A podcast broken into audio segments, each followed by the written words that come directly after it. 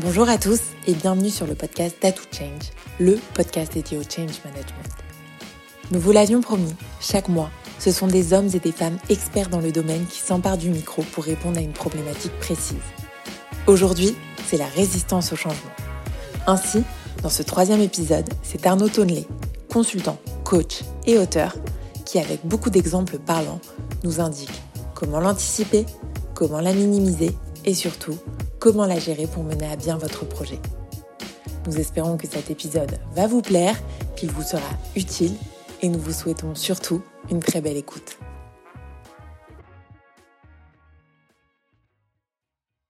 Bonjour Arnaud et bienvenue sur le podcast A to Change. Aujourd'hui, avec l'équipe, on a décidé de mettre les pieds dans le plat et de parler d'un sujet qui est difficile. C'est la résistance au changement. Alors, il est difficile pourquoi? Parce que c'est un sujet qui est clairement humain il est difficile à mesurer, il est difficile à s'avouer et à avouer aux autres, et il peut venir saboter un super projet. Donc aujourd'hui, le but de ce podcast, c'est d'en comprendre les causes et aussi d'y apporter des solutions concrètes. Donc je vais commencer par une question très simple. Arnaud, est-ce que tu peux te présenter de la manière dont tu le souhaites? Oui, bonjour Clara. Donc, je m'appelle Arnaud Tonnelet. Je suis coach euh, individuel d'équipe et d'organisation au sein euh, cabinet de conseil euh, en stratégie Care and Partners. Euh, j'ai 54 ans et j'ai donc une trentaine d'années d'expérience et d'ancienneté dans le domaine du, changement et de la transformation, que ce soit sur un plan collectif en accompagnant les, entreprises et les équipes de direction, que ce soit sur un plan individuel euh, en accompagnant les managers et les dirigeants. Voilà. Super. Pour aller dans le vif du sujet, est-ce qu'on peut définir ce qu'est la résistance au changement et nous donner des exemples précis de comment elle se manifeste?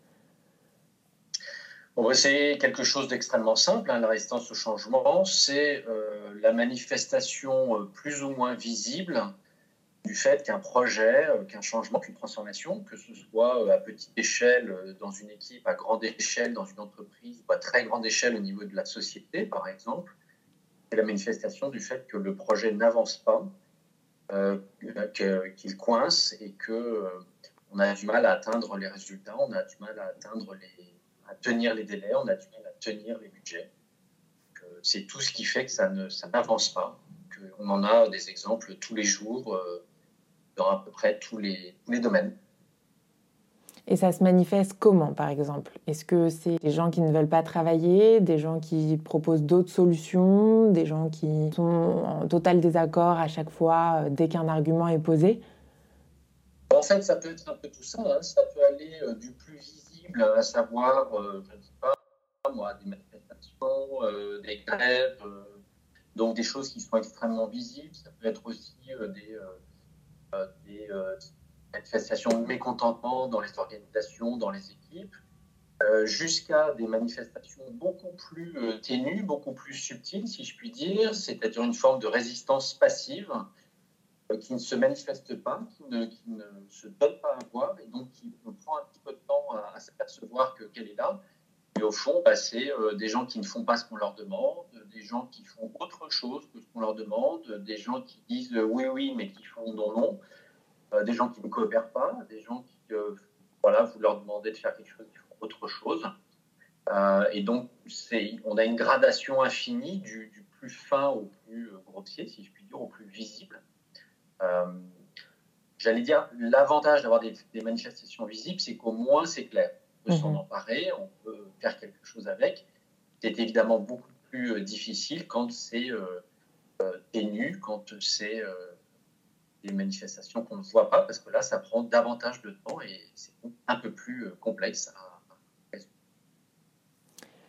Comment on peut l'expliquer, cette résistance? Est-ce que c'est quelque chose d'inhérent finalement à l'être humain? Ou alors il y a des facteurs intrinsèques comme l'âge, la culture, le genre qui vont venir créer des courants de pensée et créer justement cet écart? Alors comment l'expliquer? C'est extrêmement simple là aussi, c'est que l'être humain, euh, il, a deux, euh, comment dire, il a deux particularités. Il est extrêmement doué euh, pour coopérer et il est extrêmement doué pour résister au changement. C'est-à-dire qu'en fait, il y a les deux caractéristiques chez lui. Et donc, ce qui va faire, qui va décider de coopérer, qui va décider de résister, c'est profondément euh, la façon dont il perçoit euh, à la fois ce qu'on lui présente, c'est-à-dire le changement qu'on lui présente, un projet de loi, un projet de transformation, un projet de réorganisation, un projet de système d'information, euh, que sais-je encore. Donc, en fonction de ce qu'il en comprend et de, ce qu'il comprend de son intérêt, il va décider de coopérer ou il va décider de résister. Donc, c'est une, décision. Après, évidemment, l'âge, la culture, le genre peuvent venir influencer là-dessus. C'est évident qu'on ne va pas euh, coopérer de la même façon à un projet en fonction euh, de ce qu'on va euh, y laisser, si je puis dire, des plumes qu'on va y laisser. Et donc, on n'a pas les mêmes ressources à 20 ans, à 30 ans, à 60 ans. Donc, ce n'est pas tellement lié à l'âge, c'est lié aux ressources qu'on a et puis à, la façon dont on va se projeter dans le projet. mais les deux sont là. Donc, il y a une question d'abord de sens. Voilà, si on perçoit le sens ou si on ne si on le perçoit pas. Et puis la deuxième, le deuxième grand facteur, c'est la façon dont on va s'y prendre. Euh, si on place les acteurs en situation de passivité et euh, de simple exécutant, il y a mhm. de fortes chances, en tout cas c'est un facteur, euh, je dirais, aggravant pour que les acteurs résistent à ça. Pourquoi? Parce que l'être humain est ainsi fait qu'il a envie qu'on le considère comme un adulte, il donne une place dans le changement, on le rende actif, qu'il ait une influence sur le processus de décision.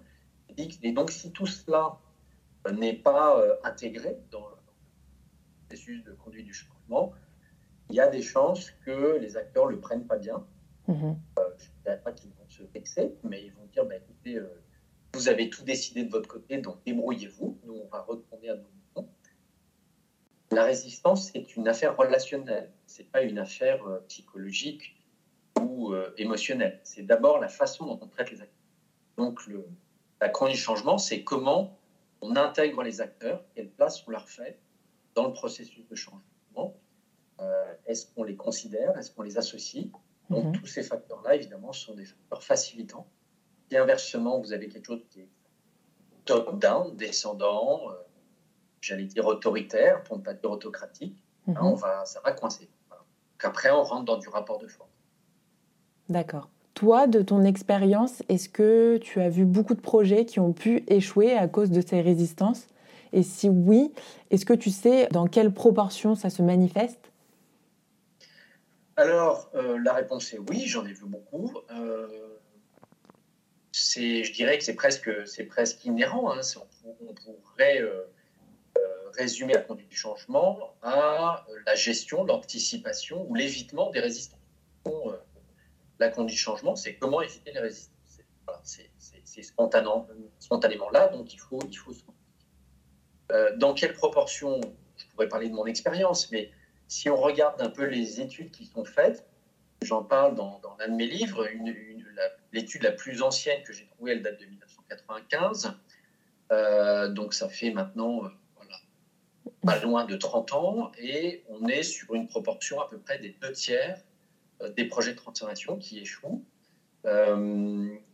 c'est-à-dire qui n'atteignent pas leurs résultats, qui débordent de, délais, qui sont en dehors des clous des résultats attendus, etc., Et au fil des années, l'étude la plus, la plus récente que j'ai trouvée, elle a, 2-3 ans. Mm-hmm. Ce qui est d'extrêmement frappant, c'est que la proportion n'a pas bougé. On est sur la même proportion d'à peu près les deux tiers. Alors ça peut varier, hein, ça peut monter aux trois quarts. Euh, mais comme ces dimensions-là, comme la question de la résistance euh, n'est pas traitée, ou elle est elle-même maltraitée, c'est-à-dire que on va la, traiter uniquement à coup de, de communication, de facilitation, et on va espérer euh, que les gens rentrent dans les clous. Mhm. Ben, comme cette résistance au changement est traitée de façon peu amateur, je vais dire comme ça. D'accord. Et eh ben, on a toujours autant de transformations qui euh, échouent, qui euh, sont rallongées, euh, se, font à un coût humain c'est prohibitif. Et on le voit dans différentes manifestations aujourd'hui dans les entreprises. Hein, l'absentéisme qui augmente, les burn-out qui augmentent, l'amplification des démarches de qualité de vie au travail. Donc la résistance au changement, c'est comment on traite les gens. Après, bah, je, le redis, ça va dépendre du rapport de force qui existe. Mais évidemment, il faut éviter, si autant que faire se peut, de rentrer dans ce rapport de force. Mais ça signifie à un moment donné qu'il faut se poser la question de quel partage du pouvoir, quelle place on donne aux acteurs. Est-ce qu'on euh, leur laisse une place pour qu'ils puissent décider euh, ou au moins influer sur le processus de décision, mhm. de conditions de travail? D'accord. Alors, de ce que je comprends, la réponse va être oui, mais est-ce qu'elle doit toujours être prise en compte? C'est-à-dire, est-ce qu'il est légitime de penser finalement que si le projet, la solution technique est bonne, les équipes se laisseront convaincre par la suite avec l'avancement du projet Ah, ce serait tellement bien. on adorerait, évidemment, et c'est évidemment le, la croyance qu'on a tous en tête, si mon projet est bon, si ma solution technique est bonne, si mon projet de loi est bon, euh, si mon projet de réforme est, bon, et eh bien évidemment, euh, comme un seul homme, les équipes vont suivre. Donc on adorerait que ça fonctionne comme ça, franchement. Oui, c'est tellement, tellement chouette. Mais malheureusement, l'être humain est un petit peu plus sophistiqué que ça, et il suffit pas que euh, la partie rationnelle du projet soit bonne. Voilà. D'abord, la première chose, c'est que ce qui est bon pour l'un n'est pas forcément bon pour l'autre. Quand vous installez euh, une nouvelle organisation, ça va faire des gagnants et ça va faire des perdants. Donc les gagnants vont trouver que c'est formidable, le projet est formidable. Ceux qui en revanche y laissent des plumes vont avoir un avis un petit peu différent. Quand vous changez les retraites, eh ben, il y en a des gens qui vont trouver ça super et il y en a qui vont être un peu perdants. Donc il faudrait déjà parvenir à un consensus sur euh, la solution technique est bonne. Oui, mhm. peut-être, mais pour qui? Bon, ça, c'est un premier point. Mhm. c'est quand même extrêmement rare qu'un projet de changement soit bon pour tout le monde. Ce qui est bon pour le PDG n'est pas forcément bon pour l'ouvrier. Ce qui est bon pour l'ouvrier n'est pas forcément bon pour le PDG. Ça, c'est le premier point. Et puis le deuxième point est que non, ça ne suffit pas. Ça ne suffit pas. C'est-à-dire qu'on peut avoir un, un sens qui est, qui est bon, voilà, euh, qui est en tout cas argumenté, rationnel, euh, documenté. Il y a une deuxième dimension qui est la méthode, c'est-à-dire le comment. Mhm. Or, cette question du comment, elle est généralement extrêmement sous-investie. C'est d'ailleurs bien ça souvent qu'on fait appel à, des spécialistes, à des experts, parce que autant on sait ce qu'on veut, j'appellerais un peu le, quoi, on sait pourquoi on fait ça, donc le pourquoi est, traité, le quoi est traité, mais le comment est souvent un petit peu euh, traité par-dessus la jambe. On va dire, allez, on va faire un peu de communication. Ok, mais moi j'ai l'habitude de dire que si la communication suffisait, on n'aurait plus de fumeurs. Pourquoi? Parce que c'est marqué partout que euh, fumer n'est pas très bon pour la santé. Donc si les gens résistent, c'est qu'il y a d'autres motifs que le sens ou la solution technique. Il y a aussi la méthode. Et malheureusement, je trouve que cette question de méthode, euh, pourtant, c'est pas faute euh, d'avoir accumulé du savoir. Hein. Mhm. Ce savoir, l'avoir mis dans des livres qui sont accessibles à, tous, et bien ce savoir ne se diffuse pas, ou pas suffisamment, et on continue à croire qu'un petit peu de formation, un petit peu de communication, un petit peu de facilitation, ça va permettre au projet de bien fonctionner. Malheureusement, ça n'est pas le cas. C'est un petit peu plus complexe que ça. Et ça suppose de se poser la question de comment on pense le pouvoir, comment on pense la décision et quelle place on fait aux acteurs.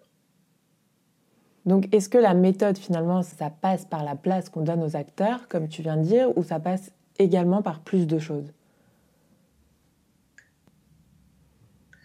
Alors, il faudrait. Euh, euh, j'ai écrit quelques livres qui font, euh, qui font tous total un millier de pages.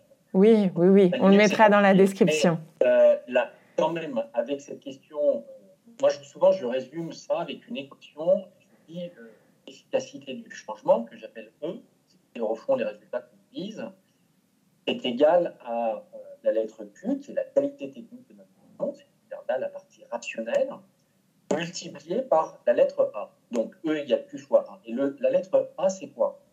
On a longtemps pensé que ça pouvait être l'adhésion on s'est aperçu qu'en fait, non, ce n'est pas l'adhésion. Il y a des projets auxquels les acteurs adhèrent et pour autant ça ne marche pas. Et puis inversement, il y a des projets sur lesquels l'adhésion est relativement moyenne et pour autant qui avancent. En fait, la lettre A, c'est la, lettre de l'action. De l'action, ok. rôle on donne aux acteurs pour qu'ils soient actifs, euh, c'est-à-dire qu'ils arrivent à influer sur le processus de décision, qu'ils arrivent à avoir un rôle.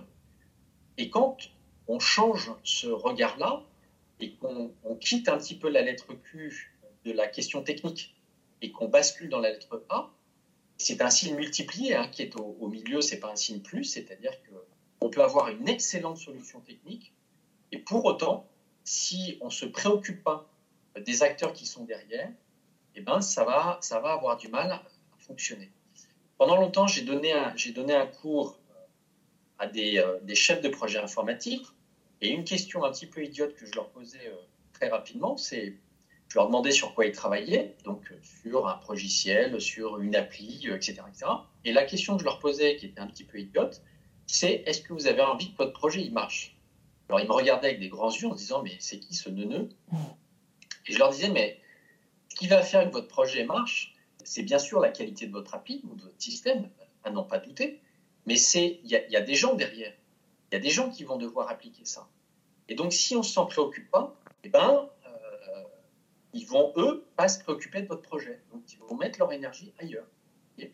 Donc, préoccupez-vous quand même des gens qui sont un petit peu derrière, c'est-à-dire de quoi ils ont besoin, vraiment. Il ne s'agit pas de leur dire de quoi ils ont besoin, il s'agit de les écouter, comment ils ont envie de travailler, qu'est-ce qui est important pour eux, etc. etc.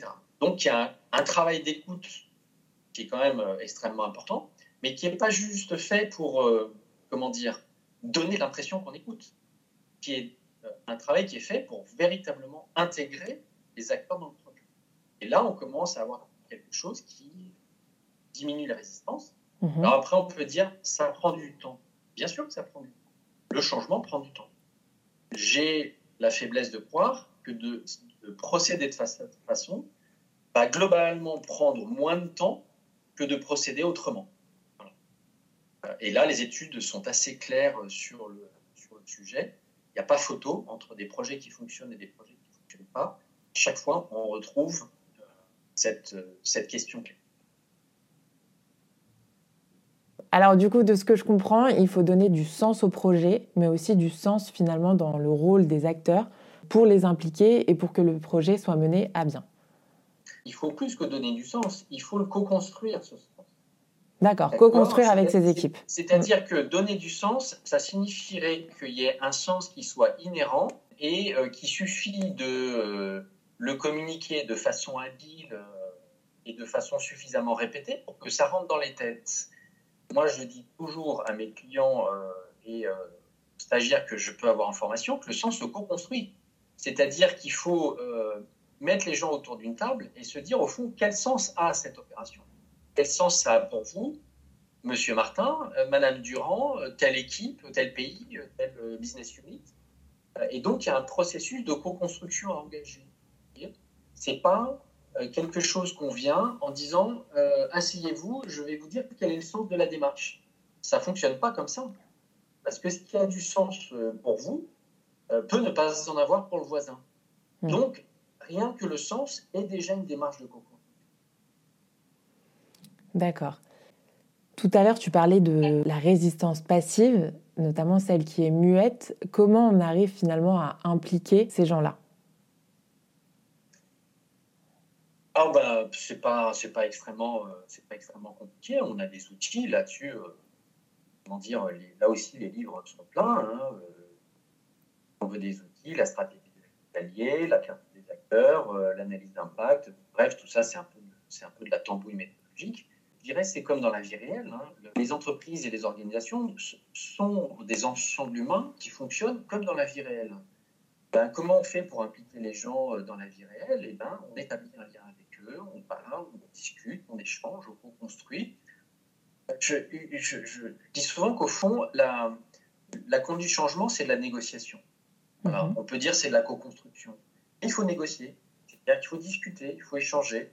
Ben, à quelles conditions euh, vous, êtes prêt à vous engager sur ce projet? Qu'est-ce qui euh, vous intéresserait dans ce projet? Qu'est-ce qui vous poserait difficulté? Et puis de faire ce travail euh, un petit peu lent, mais qui est un travail solide. Hein. comme quand vous construisez une maison, ben, vous ne démarrez pas par le toit, vous démarrez par les fondations. Donc, comment on arrive à, détecter cette résistance passive? Eh ben, en allant à l'écoute. Moi, je le vois dans les, dans les grands groupes, les grands groupes de travail, hein, par exemple. Euh, on dit ah, les, les, gens ne se sont pas exprimés, donc ils sont, donc ils sont d'accord. En fait, c'est exactement l'inverse. Quand les gens ne s'expriment pas, et plus vous travaillez en, grand, en grands ateliers, moins les gens s'expriment. Comme on dit, qui ne dit mot ne consent pas. Donc, il faut que les gens s'expriment mais il faut que cette expression, encore une fois, ne, soit pas manipulatoire. Le but n'est pas d'écouter, de noter sur un paperboard et de dire aux gens c'est formidable, maintenant euh, on va dérouler le projet. C'est que cette écoute est du matériau pour construire le projet avec eux. Ça ne veut pas dire qu'on doit renoncer nous-mêmes à nos objectifs. Ça veut dire qu'il faut qu'on crée un processus dans lequel on va traiter nos, acteurs et nos cibles, si je puis dire, comme des, comme des pairs, PAIRS, c'est-à-dire comme des, comme des partenaires. Donc, quand on réorganise, eh ben, ou quand on déploie euh, un projet, quel qu'il soit, eh ben, comment on considère les gens qu'on a en face de soi comme des, co-constructeurs qui ont, leur place? Parce que, in fine, c'est eux euh, qui vont euh, faire la réussite ou l'échec, sauf à basculer dans un autre mode, qui est un mode beaucoup plus directif. Mais là-dessus, je le redis, si on passe en mode directif, hein, tout va dépendre du rapport de force. Donc, euh, moi, je dis souvent à mes clients, si vous voulez basculer dans un mode hiérarchique autoritaire, assurez-vous d'être le plus fort, parce que parfois, ça n'est pas le cas. Et même quand vous êtes les plus forts, bah, ça, signifie que derrière, il va falloir que les gens coopèrent avec vous pour déployer vos, solutions ou votre projet. Si vous leur avez tordu le bras pendant quelques jours ou quelques semaines ou quelques mois, il y a des chances qu'au moment de déployer, euh, ils vous renvoient l'appareil, que ça fonctionne un peu en boomerang. Donc il faut toujours être vigilant par rapport à ces méthodes euh, qui, croit-on, vont nous faire gagner du temps. En fait, assez souvent, elles nous en font perdre parce qu'on euh, on a coincé tout le système humain. D'accord. Et du coup, tu en as enfin, en as beaucoup parlé même, mais pour anticiper ce phénomène naturel de résistance, on doit mettre en place beaucoup d'ateliers de communication. Est-ce qu'on doit mettre en place aussi en parallèle des FAQ, euh, des, ateliers réguliers de feedback? Est-ce qu'il y a des choses finalement que tu préconiserais? Ou une méthode à bah, appliquer? tout ce que, De tout ce dont tu parles, évidemment dans le bon sens. Il faut créer un chemin sur lequel on embarque les acteurs. Et donc, il faut que dans ce chemin, les gens y trouvent un intérêt. Voilà, il faut qu'ils trouvent un intérêt, qu'ils aient envie. Donc, la question qu'on se pose, euh, généralement, c'est qu'est-ce qui fait que les acteurs vont avoir intérêt à ce que ce projet marche? Qu'est-ce qui fait que les acteurs vont avoir envie qu'il marche? Donc, c'est bien sûr des ateliers de communication, mais que j'aimerais volontiers appeler des ateliers de, de co-construction. Euh, c'est construire ensemble le, chemin et, la cible. À ces conditions, oui, ça, va, ça va bien fonctionner. Je rappelle quand même quelque chose que j'ai dit au départ, que la résistance est un phénomène naturel, mais ni plus ni moins que la coopération. Ah d'accord, au même titre. C'est-à-dire qu'il ne faut pas se dire l'être humain est, naturel, est naturellement résistant. Ou alors, si on dit ça, il faut aussitôt compléter cette phrase par une deuxième, l'être humain est naturellement porté à la coopération. C'est-à-dire qu'il y a les deux. D'accord. Qu'est-ce qui fait que les acteurs vont choisir l'un ou l'autre? Ça va dépendre de nos méthodes. On l'a dit, du coup, la co-construction des ateliers, c'est essentiel, et la communication qui va avec. Mais du coup, quel discours et quelle posture doit avoir le porteur de projet face à des équipes, finalement, à des collaborateurs qui, on l'a dit, sont différents et qui peuvent avoir des aspirations différentes? Euh, Si euh, je suis le grand réformateur en chef d'un sujet qui s'appelle, admettons quelque chose que tout le monde connaît qui est la réforme des retraites, ben évidemment, si j'utilise les mêmes méthodes avec quelqu'un qui a 20 ans, quelqu'un qui en a 40, quelqu'un qui en a 60, quelqu'un qui est dans le secteur public, quelqu'un qui est dans le secteur privé, quelqu'un qui est dans le libéral, euh, quelqu'un qui est salarié, quelqu'un qui est dans une grande entreprise, quelqu'un qui est dans une petite entreprise. Eh ben, tous ces gens-là, ils ont des intérêts différents. Hmm. Si je fais la même chose avec tout le monde, ben, je rate tout le monde. Voilà. Euh, donc, il faut, la conduite du changement, c'est des éléments de stratégie, euh, comme les militaires l'apprennent, mais c'est aussi des éléments de tactique.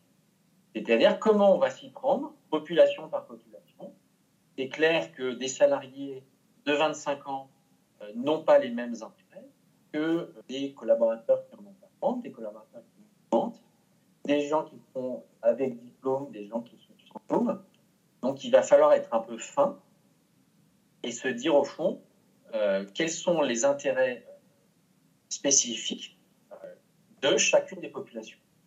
Si je devais prendre une image pour bien voir ça, c'est regardons comment fonctionne une campagne électorale.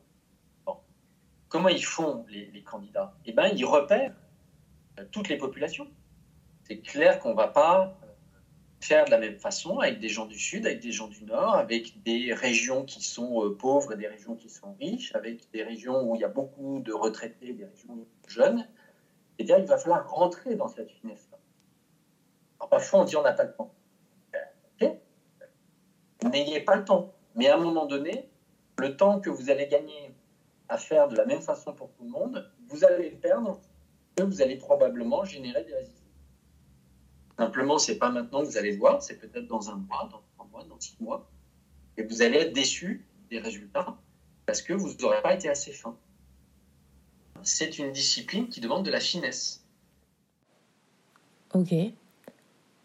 Que fait-on si la stratégie déployée est la bonne, qu'il y a une méthodologie rigoureuse qui est appliquée et également des ateliers de co-construction finalement qui sont fréquents mais on se retrouve tout de même face à un groupe d'irréductibles gaulois qui restent entêtés et campent sur leur position initiale. De la façon la plus simple possible, on ne les gère pas. Alors ça peut paraître un peu paradoxal, mais quand j'étais euh, euh, jeune consultant, il y a une trentaine d'années, moi j'ai appris une méthode avec Jean-Christian Fauvet, euh, qui était le, le grand gourou du cabinet Bossard Consultant, et qui a développé toute une méthode qu'on appelle la sociodynamique. Et, dans cette méthode-là, euh, un point particulier était ce qu'on appelait la stratégie des alliés. Et qu'est-ce qu'il nous disait Jean-Christian Fauvret Il nous disait, un projet, euh, ça n'échoue pas parce qu'il y a des opposants, ça échoue parce qu'il n'y a pas assez d'alliés. Ça veut dire quoi? Ça veut dire que plutôt que de mettre de l'énergie à convaincre et à faire rentrer de toute force dans un projet des gens qui n'ont pas envie, on va appeler très, très, euh, très, façon très réductrice des opposants, je, mets plein de guillemets, hein, mm-hmm. eh ben, travaillons plutôt avec des alliés, c'est-à-dire les personnes qui, pour une raison ou pour une autre, pourraient avoir intérêt à ce que le projet fonctionne. Euh, et c'est avec ces gens-là qu'on va, qu'on va avancer. C'est la même chose dans le domaine des relations internationales. Qu'est-ce que font les pays quand ils veulent engager euh, une opération? Eh ben, ils cherchent des alliés ils vont s'entourer d'alliés. Et donc, ma suggestion quand vous menez un projet, c'est, certes, vous aurez probablement ce que tu as appelé, euh, Clara, des irréductibles gaulois. Oui. Alors d'abord, ça vaut le coup quand même de les écouter parce qu'ils ont souvent des choses intéressantes à dire. Et donc, ça peut être intéressant de voir quel deal on peut passer avec ces irréductibles gaulois. Et de fait, euh, c'est quand même ce qu'ont fait les Romains. Hein. À un moment donné, ils ont quand même associé euh, les Gaulois ils leur ont donné un rôle dans l'Empire romain, euh, donc ils ont été plutôt malins. Euh, et puis la deuxième chose, c'est que c'est plutôt d'aller chercher les gens qui ont, envie et de travailler avec eux. D'accord. Et je me fais l'avocat du diable, mais dans le cas où la résistance s'explique parce que les stratégies déployées par l'entreprise n'ont pas été concluantes, comment est-ce qu'on arrive à regagner finalement le dynamisme, la confiance, l'envie de ces équipes? Si on applique la même stratégie avec euh, l'action qu'on doit donner aux acteurs, etc.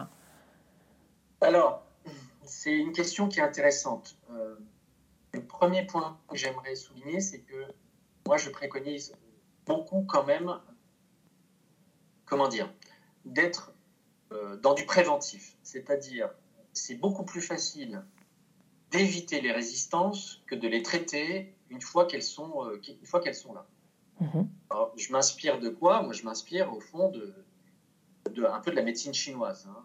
La médecine chinoise, elle nous dit quoi? Elle nous dit euh, je suis médecin, mon rôle, ça n'est pas de vous soigner quand vous êtes malade, c'est de faire en sorte que vous ne tombiez pas malade.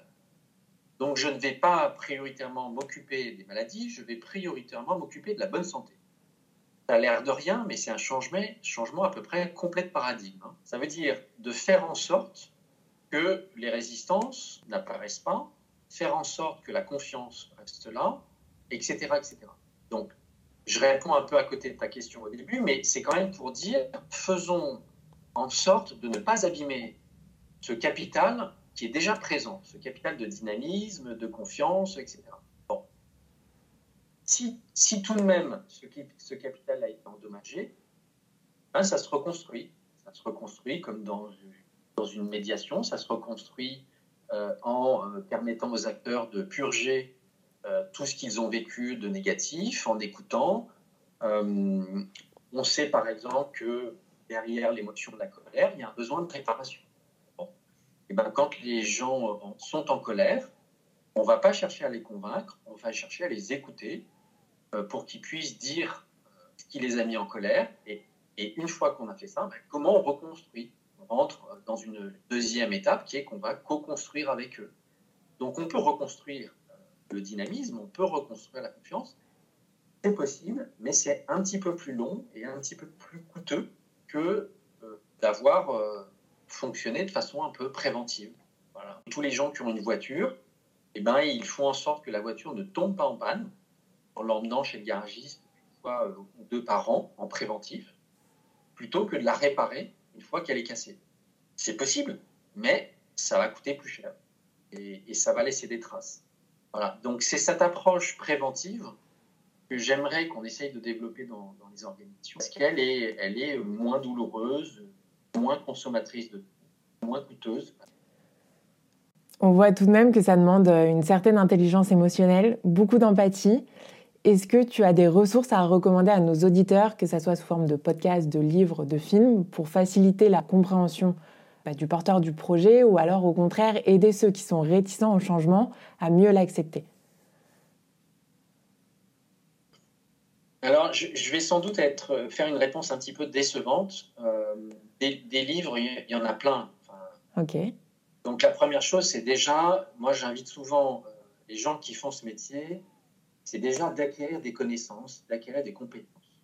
Ça, a l'air très très bête hein, ce que je raconte. Malheureusement, euh, il y a quand même euh, beaucoup de soi-disant experts qui ne possèdent pas les rudiments de ces métiers. Donc, première invitation, c'est aller, aller chercher les compétences. Il y en a, il y a des formations, il y a des Hein, il y a des experts. Euh, ça, ferait bizarre que je cite mes propres livres, donc je ne le ferai pas. Mais, On les mettra en tout cas, ils sont très bien. Il y a des livres. Bon. La deuxième chose, en fait, que j'aimerais dire, c'est que ce sujet du changement, la résistance au changement, c'est des choses qu'on vit dans la vie de tous les jours.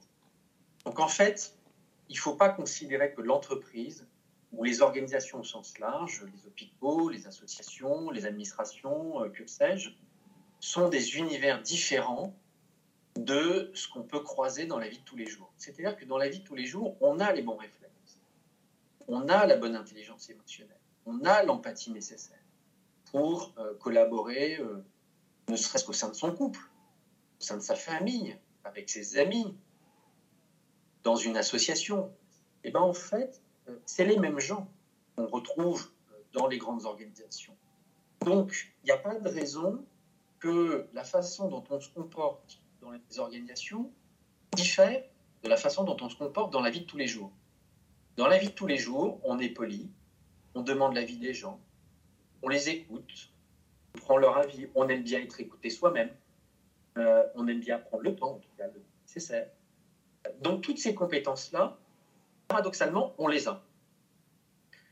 Donc, moi, j'invite souvent les personnes à dire mais ces compétences-là, c'est les mêmes euh, qu'il faut mobiliser dans les entreprises, c'est-à-dire des compétences d'écoute, de compréhension, de co-construction, d'association, euh, de partage du sens, de construction du sens.